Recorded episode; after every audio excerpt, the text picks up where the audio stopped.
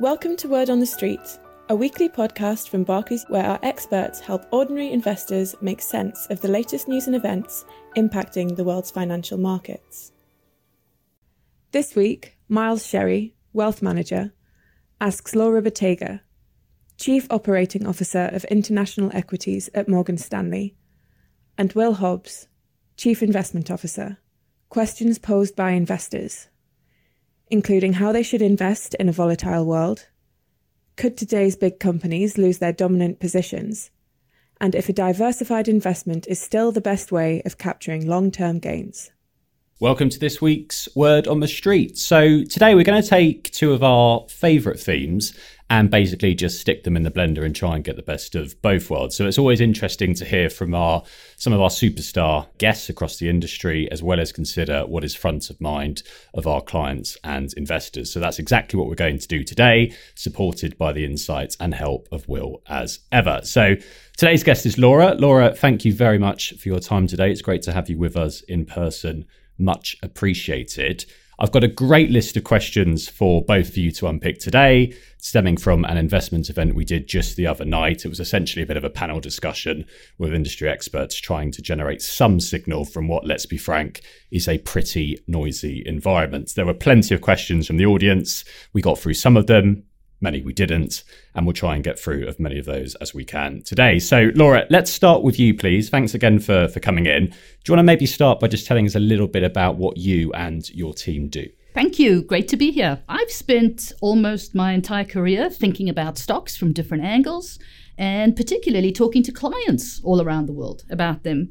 Uh, I'm the COO for Morgan Stanley's International Equity Team, which is led by William Lock, and we run a really popular strategy global franchise, which investors would know as global brands. Going back over 20 years, our team has really been focused on a subset of equities, which we call quality or even ultra quality equities. And that means companies that are profitable and likely to remain profitable going forward with predictable growth or superior earnings and usually compared to what you're more likely to see from average companies.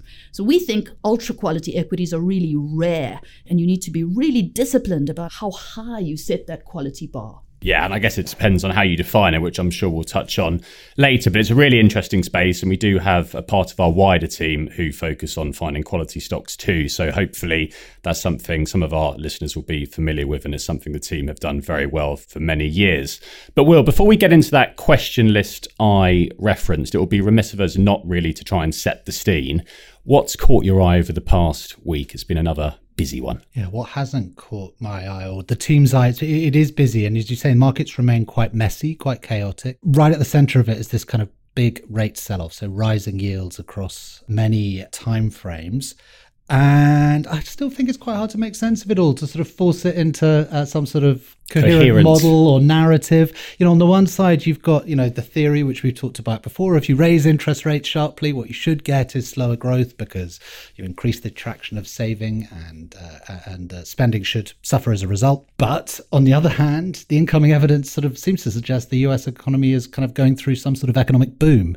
And you know, so last week we talked about, I think we, I, I, can't remember if I mentioned this or not, but retail sales, you know, came in strong. I mean, super strong. Yeah, yeah. So that, so that I think like in, on an annualized rate, US retail sales is now growing and has been for the last six months at about seven, eight percent. That's double the pace mm. of what it was pre-pandemic. So, I mean, there's something going on, uh, you know, a, a little bit funnier. And, and I think, it's different this time. I think that's the thing you've got to keep in mind. I mean, I don't think you've got to sort of completely abandon all hope of having a model that explains the world, or but I think just keeping in mind that every single time is different and that statistical inference is difficult when you've only got what 12 economic cycles post war that we can really look at for the US. So don't have any firm rules, keep an open mind. I know that's wishy washy. You are an absolute. I've said it before. You're an absolute pro at giving a balanced answer. I will no try, I, or maybe no. I didn't want to say it. I'll try and get a concrete yeah. answer out of you. As we said, it's President Truman. I think he said, "For the love of Pete, give me a one." it'll be, it'll be my win of the year yeah. if I get it.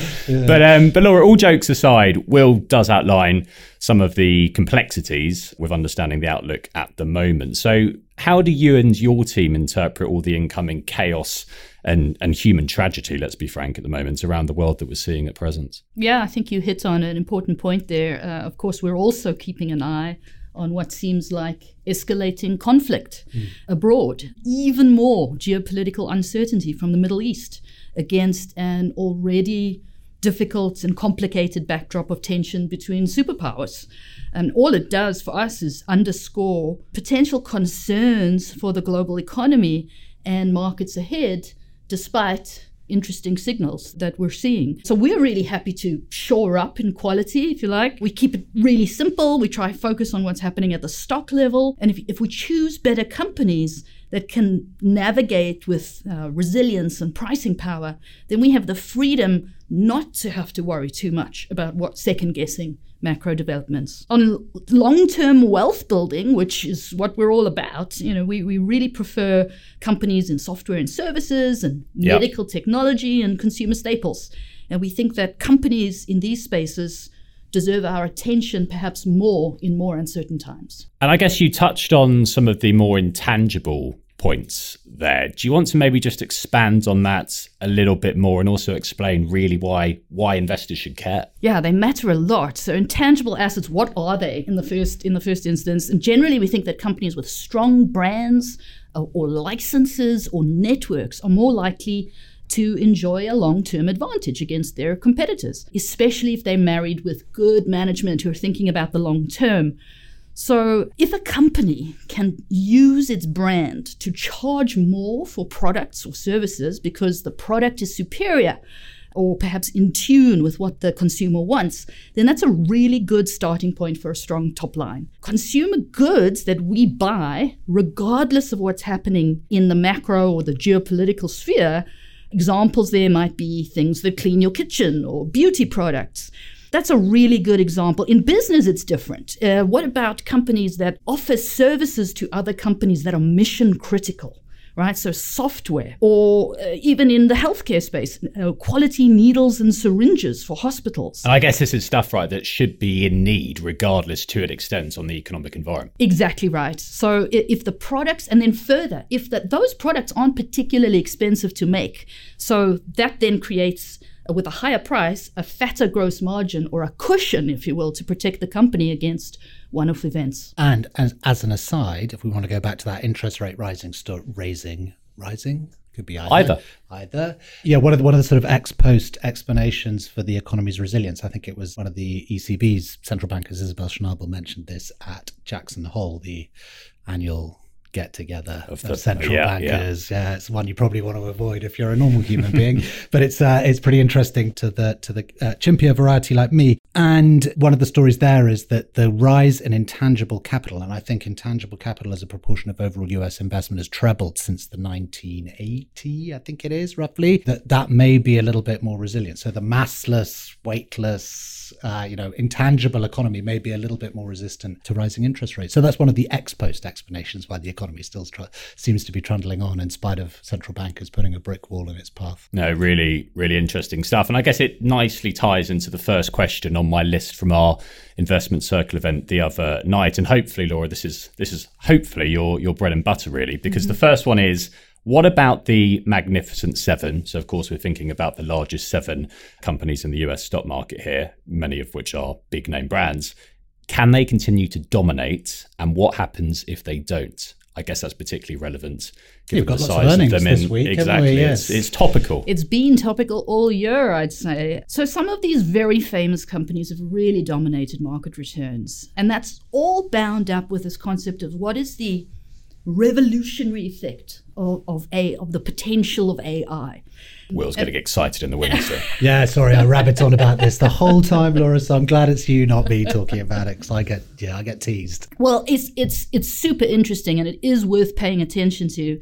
If you think about um, what's actually happening, is predictive AI has been around for some time, mm-hmm. and what people are excited about is generative AI, right? The the technology's ability to find patterns in data and then produce content in different formats. Really, that's the, the best way to to simplify what's happening, um, and that's really caught everyone's attention this year since since launch of ChatGPT.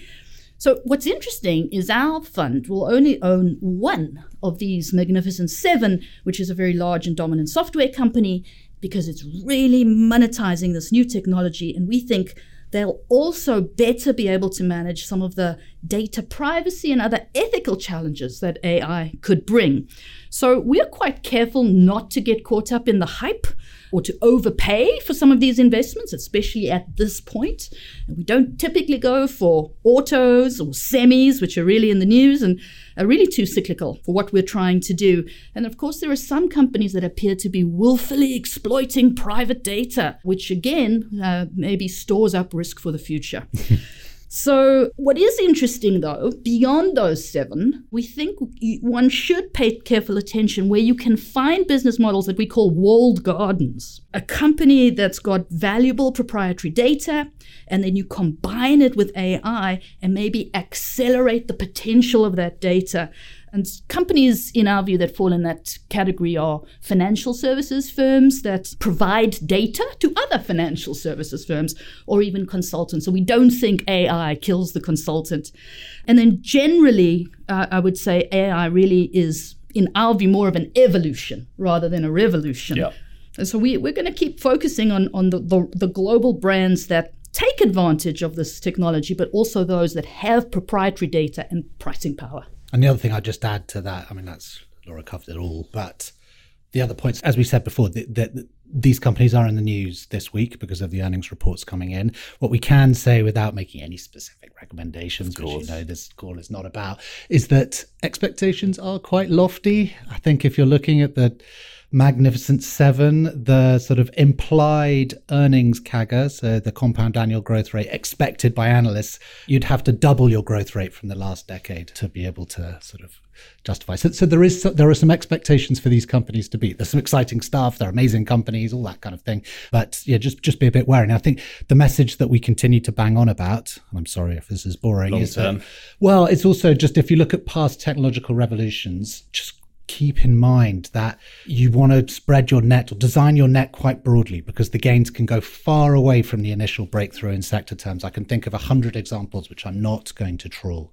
through on this call. But just remember that's the nature of you know technological revolutions is that yes in the start in a gold rush you buy the picks and shovels but in reality big mm. game changing technology it transforms stuff a long long way away from the point of breakthrough. And i guess it's something that we could probably debate for for hours on end. And i will if you allow me but you're not but i'm not going to allow yes, you to. Yes, so yes. let's let's move on to the next topic, and I'll come to you if I may for this one, Will. That means it's a nasty question. well, it, involves, well, it involves history, and I think yeah, you can yeah. interpret it maybe in two ways. This question, one in terms of the humanitarian impacts that we're sadly seeing at the moment, but also with respect to the mm. economic environment that that we're touching on. So, simplistically, the next question is: Is the world a more dangerous place today relative to say 10, 50, maybe even 100 years ago? Gosh, that is that is a difficult question. So, I mean, I'd make a couple of points. I mean, there, there are a lot of ways of doing this, and, and I would recommend. It's a subject that's had a lot of research, attracted a lot of research. So Steven Pinker famously wrote a book, Better Angels of Our Nature. He updated his statistics in what was it called, Enlightenment Now. You can go on to Max Roser's Our World in Data website. They've got lots of data you can look at. There's loads of academic articles studying and the big debate seems to be should we look at this relative or absolute? Are population adjusted or just in absolute terms? Now, from my perspective, I can see the argument behind both, but if you think, most amazing statistic I think this is, but you've got, I think it's 7% of the people who have ever lived are alive on the planet today. So, in a way, wow. Yeah, I mean, it's amazing, is isn't it? Yeah, yeah, it's staggering. staggering. It's sort of beyond what you'd expect. Someone fact check me and send in, please. But yes, I'm pretty sure on that. But that sort of to me suggests that the relative story is much the better way to approach this. And I think, as Steven Pinker and others suggest, that the answer would be no. That doesn't mean that it can't get more violent. It shouldn't be a source of kind of extrapolative optimism or pessimism, to be honest. We can only tell you what's happened up to this point. We have, of course, because of technology, assembled a you know a gigantic ability to destroy ourselves several times over, and that is to be aware of. But what I would steer clear of is this idea that we're living uh, in particularly dangerous times just because of that ability to you know to, to do so and just remember i think the thing to keep in your head is and there's again loads of studies on this in terms of media incentives social media incentives is all about shock disgust, all the kind of things that you need. And there will always be in a popu- in a population the size that we're living in, there will always be enough bad news to fill a 24 hour news feed. That's just a sad fact. And at the moment, they're not having trouble feeding feeding that news feed. But don't let that skew your perspective on where we are in terms of the progress made over the last several centuries, millennia, whatever other time frame you want to look at, and, and, do the research. That's what I would suggest. There's loads of interesting stuff on this. Got it. And tied to that, bringing it forward to the present day, a natural follow-on question we got is around the events happening in Israel and Gaza at the moment. We've touched on the dreadful humanitarian impact, but what threats does that pose here and now in the future in terms of the wider economic outlook? Yeah, I mean, so far, I mean, as we pointed out, you know, neither Israel nor Palestine are sort of, you know, major economies in the sort of minds of the global capital markets. So on their own, they're not going to change the you know the course of a globally diversified portfolio. You know there are a couple of things just to continue to think about. One is the kind of transmission through into oil prices and what people are arguing is that the incentive to accept iranian barrels and the incentives to provide by saudi arabia to very important producers obviously that may be have been altered by this crisis, and that's just something to bear in mind.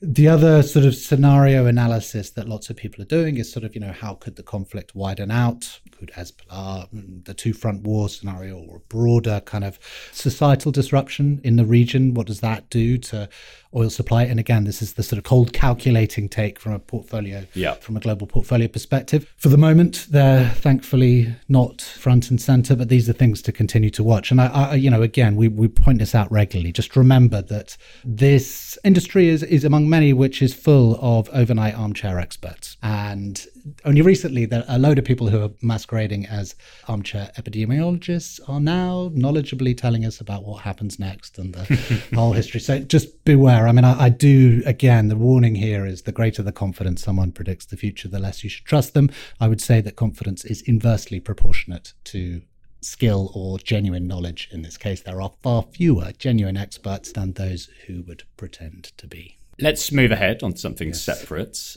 if we think about the next 12, 18 months, we get this every four or five years or so. We've got the US and UK elections coming up, headline grabbing stuff. We get lots of press around it does it matter in terms of an economic perspective? Laura, I'm guessing you and your team can kind of take a backseat and don't have to pay too much attention towards this, luckily for you. But Will, what are your thoughts? Any forecasts? You'd be, probably be absolutely crazy to give I'm me any. Hoping, yeah, I'm hoping you Laura and I might agree on this. But I mean, I generally, you know, in spite of sort of claims to the contrary, I'm not sure the occupant of the Oval Office has much to do with the returns on offer in the stock market or more broadly, to be honest. I mean, it's very hard.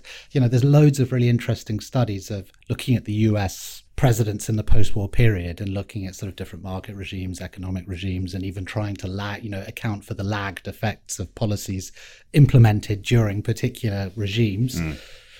The answer is unclear, and I and I think if you look at former President Trump and look at his time in office, and you can try and look at it either from you know late 2016 when he won the election or actual when he gets into uh, the Oval Office.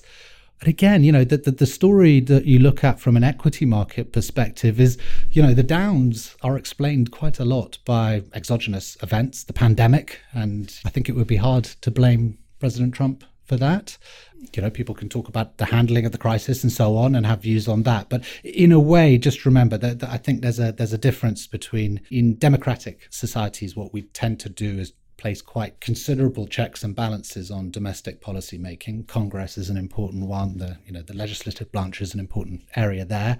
In the UK, UK elections next year. I mean, at one point that we would make is that the choice on offer this time around looks a bit less stark in terms of political ideological terms sure. than possibly the last election would suggest that there's probably less to choose between uh, and remember also that the UK economy is irrelevant from a capital markets perspective anyway a small uh, fish in a big pond it's a small fish in a big pond and even those equities even those stock markets quoted domestically so the FTSE the FTSE 250 or whatever even they a lot of their earnings are derived from overseas and I think with the FTSE 100 there was a cent, uh, there was a Bank of England study ages ago now, but looked at what explains the variability of FTSE's returns. And they found that I think 95% on a five year rolling basis was explained by factors overseas. So Yes. Not that we don't matter. No, no, and it's important to us who live here, isn't it? You know, do. but yes, but but from an investor perspective, keep in mind it's the US that sets the beat for the world economy and will continue to for some time yet. So yes, and, and US elections could be relevant in that context, but not decisive. And sticking to the US and bringing it slightly more back to the present day, there's been a fairly regular turnover of aspiring speakers in the speakers of the House, sorry, in the US. Government shutdown, it's something that we've been hearing about over the course of this year. We might see more of it in the fourth quarter. Is that realistic? I think people are still worrying about it. Yes, I mean, it's something still that's going to continue to be in the news and make people feel unnerved about the potential for the US to to Sounds pretty scary. It does, doesn't it? But I, again, I mean, I think there are checks here. So one of the things that I had mentioned the other day, which is important to bear in mind, is active duty military pay.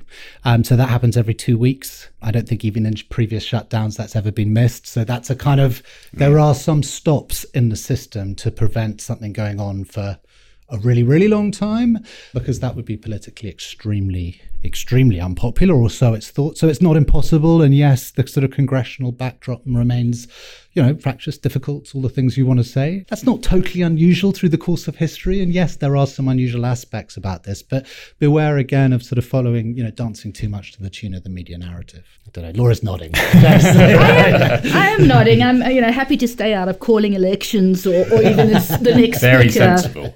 But the I mean I think regardless of what happens, we think the the regulatory environment continues to to prove more complex, more difficult for companies generally. That's interesting. Yeah, Yes. very interesting. Is that an antitrust and, or is that sort of All sorts, uh, antitrust and even environment. Yeah. Um, wherever you are in the world, this, these are these are risks that face face us, uh, face the planet. And, and let's unpick that environment point a bit more because that was next on my list. And you can kind of badge demographics and climate change into one here. So, o- on one side, you've got a question here worrying about overpopulation and damage to the environment. And another is taking a slightly different lens of the debate, I guess you could say, in terms of worrying about population aging. So, what are the effects there? How do you both think about these? Laura, let's maybe start on you, given your comments there. Sure. Well, of course, if, if we're exposed to consumer staples, we have to be thinking about uh, demographics and population aging with people born today expected to live well beyond 100 years old and what people describe now as a multi stage life. That creates new categories of products and services, everything from smart apparel that encourages you to track uh, and live a healthier lifestyle, or even software that helps you upskill for a later life job. But of course, on the other hand, uh, more people living longer has a massive effect on the resources of the planet. And I think this does weigh heavily, perhaps even more, on the minds of the younger consumer. And in most cases, uh, where we see that such risks are potentially financially material, that's where we go talk to companies, and that's where our research team comes in. Hmm, and we'll we'll go see a beer company about how are they managing their water supply and desalinating water, or how are how's a company that makes tissues engaged with solutions for deforestation. There's any number of, of, of, big issues where more people and fewer resources come into play. I think there's another sort of overarching issue as well, which is how do companies generally adapt to the consumer of the future. And and I think there you really need to think about like what does that future consumer want? Increasingly hyper personalization so hmm. super customized products products just for you. And then how much information does the consumer need before they even purchase? How easy is it for the consumer to move from the store to the virtual environment and then even back to the store? Mm. And how frictionless is it when they pay? So these are all important trends that global brands need to be thinking about in terms of their future resilience and their ability to innovate. Brilliant. Brilliant. I'll t- take a slightly different angle, just for sort of you know, just for interest. Not disagreeing with any of that, but just the the the overpopulation thing. Just remember that this car well i mean it's been with us. I think the ancient greeks even had a go at it. They were sort of like there was sort of overpopulation worries then. And then malthus thomas malthus a nasty little man actually uh, by all accounts that wrote a very famous book an essay on the principle of population published in 1798 and, and the idea there was that population growth would always outstrip the resources to, to be able to sustain it. So ultimately you would always run out of you know your population would wobble in a kind of narrow band defined by your ability to feed it. And when you got to the top end, starvation, famine, all mm. the rest would take you down to the bottom end. Oversimplification, there's lots of people who subscribe to it and all that kind of thing. But just remember that since then, the interesting sort of counter to that point is that the population has grown many, many, many times since then. And actually, as the population has got larger, life for most people has got better. Now, the interesting sort of point in amongst that. And I would recommend a book called Superabundance, quite an interesting sort of recent sort of attempt to sort of categorize some of this. And the idea is that the more of us there are, the better life gets. And that's because, and Laura was hinting at this, is that there's more of us to innovate and to uh, create abundance where there was none before. And this was characterized by a really famous bet in the 1980s between one guy called Paul Ehrlich, who was a doomer, and he wrote a book called A Population Bomb, saying the world was going to end and Britain was going to be under the water by 2000 and all sorts of terrible stuff, and was recommending population controls as a result. And this guy called Julian Simon, who was a kind of hero economist, turned around and said, okay, well, Paul, you pick your five most resource con- supply constrained commodities at the moment, at the beginning of the decade, and I will bet you by the end of the decade, the price on all of them will be lower because we'll have found new ways to mine them, exploit them, so on. And Julian Simon famously won the bet. And it's not that we can't do damage to the planet and we can't kind of, you know, and there isn't problems to face. And, you know, Laura alluded to them. There, there is stuff. But I think fatalism with regards to our, you know, ability to do that is, is, is counterproductive. You know, there needs to be action, not a kind of like, oh, we've already lost the yeah. fight kind of thing. And that, and part of that is a belief in ourselves and our ability to get over it. Final quick point on the aging thing. Remember that a lot of these studies rest on an idea that a 50 or 60 year old of today is comparable to a 50 or 60 year old of 20 years hence or even 20 years behind. That's just not true. Things have changed. Things have changed, and the health revolution will change that dramatically. Jobs are different. As I always say, like my great grandfather would look at what I do and say, it's not work, mate. So, you know, you need to just remember that things change in that sense and that life expectancies and so on, what a normal look, life looks like. And again, Laura alluded to this earlier you know, it changes over time. And that, although economists love to use demographics because it seems to be slow moving and therefore relatively predictable, it's, the, it's an example of the inductive fallacy, you know, using the narrow mm. to predict the broad. On a 50 year time horizon, everything is up for grabs. Population, the age, of the average age of the population is one small strand of that the technological context, in my opinion, will dominate anyway. It's quite a nice uplifting point, though. That one side of the debate, the more of us there are, the better life gets. But yes, it's, it's, important. It's not quite that simple, though, and, I, and there, there is a limit, probably. There, well, there must be somewhere. somewhere, but I think I would I would contest our ability to know it from this vantage point given our track record of innovation and incredible success for the last 200 or so years. Next on my list is another very topical question, something completely different to what we've just discussed. It's, it's probably quite a unique question asked by one individual, and obviously anything we say is not investment advice. But the question is sort of around should investors right now be coming out of, say, stocks and buying things like UK government bonds, otherwise known as gilts? No thoughts there. I, uh, yeah. well, no. I mean, I, I, understand the urge, and we're getting a lot of those questions, and I'm sure you know, every everywhere on the street is. It's an interesting sort of response. But in the way that we think about the world and the markets, you're always trying to think about not just one strand of the future that extends in a straight line from the moment we're in, but you're trying to think about hundreds of billions of potential futures that extend in all sorts of lines away from this point and a full range. Now, there are some of those which where it's going to be better for the next year or two to own uh, to just stick with that gilt but there are many where you will, by doing so and only owning that gilt or that bond or that sort of you know that part of the market where you're going to miss out on the upside that Laura said described. There's an opportunity cost. Yeah, there's a huge opportunity cost because investing in stocks and other stuff is a call option on future human productivity. And I think what we're both saying is that that call option is quite attractively priced in many ways because that future productivity growth is potentially quite exciting at this moment. So why would you give that up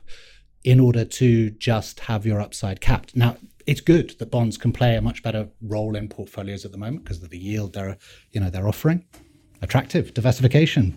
You know, investing is always changing in that way, but don't get just don't away. put all your eggs in one basket. Don't put all your eggs in one basket. That's a simple way of putting it. You could have answered it for me. Yeah, I think rising yields have forced a, a question into the mainstream, which is, is this an absolute no-brainer? And, and, actually, we we think quite differently about it. We we we think the companies with pricing power tend to navigate inflation better. Mm, and um, what's really interesting is that many people will sort of uh, go for that flight to safety and bonds as a sensible asset for mm. tough times. But higher inflation can really erode the return from bonds. That's why our team focuses on the safer end of equities, where, where we get companies with not too much debt, and then that gets you the attractive upside from the opportunity Will was talking about. Uh, but they're less likely to go down so much in down markets. No, really, really good and interesting point. Right, I think we've probably just got time to squeeze in one more. Quick. Yes. We talk about emerging markets every week here. It came up again, no surprises given everything going on with China in the context of their so called property bubble. How do you feel about that from an equity lens, but also a kind of fixed income or, or, bond lens? So, EM. Tricky to answer quickly. Tricky to answer quickly. I mean, I would just say that from a strategic asset allocation perspective, you know, the big kind of major uh, organization of your assets that we spend an awful lot of time on you know we consider emerging market debt local and hard we, so we we want you lending to emerging market governments, high quality companies, even slightly lower quality companies in some some areas. We think that adds attractive uh, return and diversification appeal, and we we think the same of stocks. With China, don't get too carried away by your ability to call the economic cycle. There's some houses getting quite excited about a sequential stabilization in some aspects of the property market. It is a giant giant property bubble that is going to take some time to manage and that's not the only challenge in the you know Chinese policymakers in trade. They have got a really really tough tough moment, and, and you need to find other sources of growth. You can't urbanize twice, as we've been saying, and that's the main driver of what you've seen over the last 30 years for the next 30 don't bet against them you know as we've talked about you know that that story about the US in the you know mid 19th century and you know the you know a british person turning around and saying well all they do is mass produce steel ip they've got and know, how that's changed. Well, I mean, at that moment, the US was already, you know, taking over, so it didn't look like it was going to soar to the front of the pack until it did. And remember, you know, no one has ever really tried a capitalist economy with a communist regime sitting on top of it. They've tried bits of it, but just don't, don't get too carried away with the debate. I think probably keep an open mind.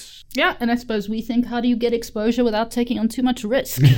um, and generally, we've been perhaps a little warier than than we've been in the past. Uh, more recently, given some surprise announcements the Chinese government around their focus on common prosperity. Uh, beyond that, uh, we are able to access the revenues or the sales, the business from emerging markets through some of these global companies that we own. But they tend to be Western listed, tend to have great transparency, better corporate governance, and generally, we feel that that's more in keeping with the transparent and predictable returns we're trying to generate. Brilliant. Will, thank you as ever. Laura, particular thanks to you for coming in today. Really, really appreciate it. We got through an awful lot. We didn't get through all of them. It shows you just how complex things are at the moment, but hopefully there's some good insight there. So have a good weekend and speak next week. All investments can fall as well as rise in value, and their past performance is not a reliable indicator of future performance. This podcast is not a personal investment recommendation.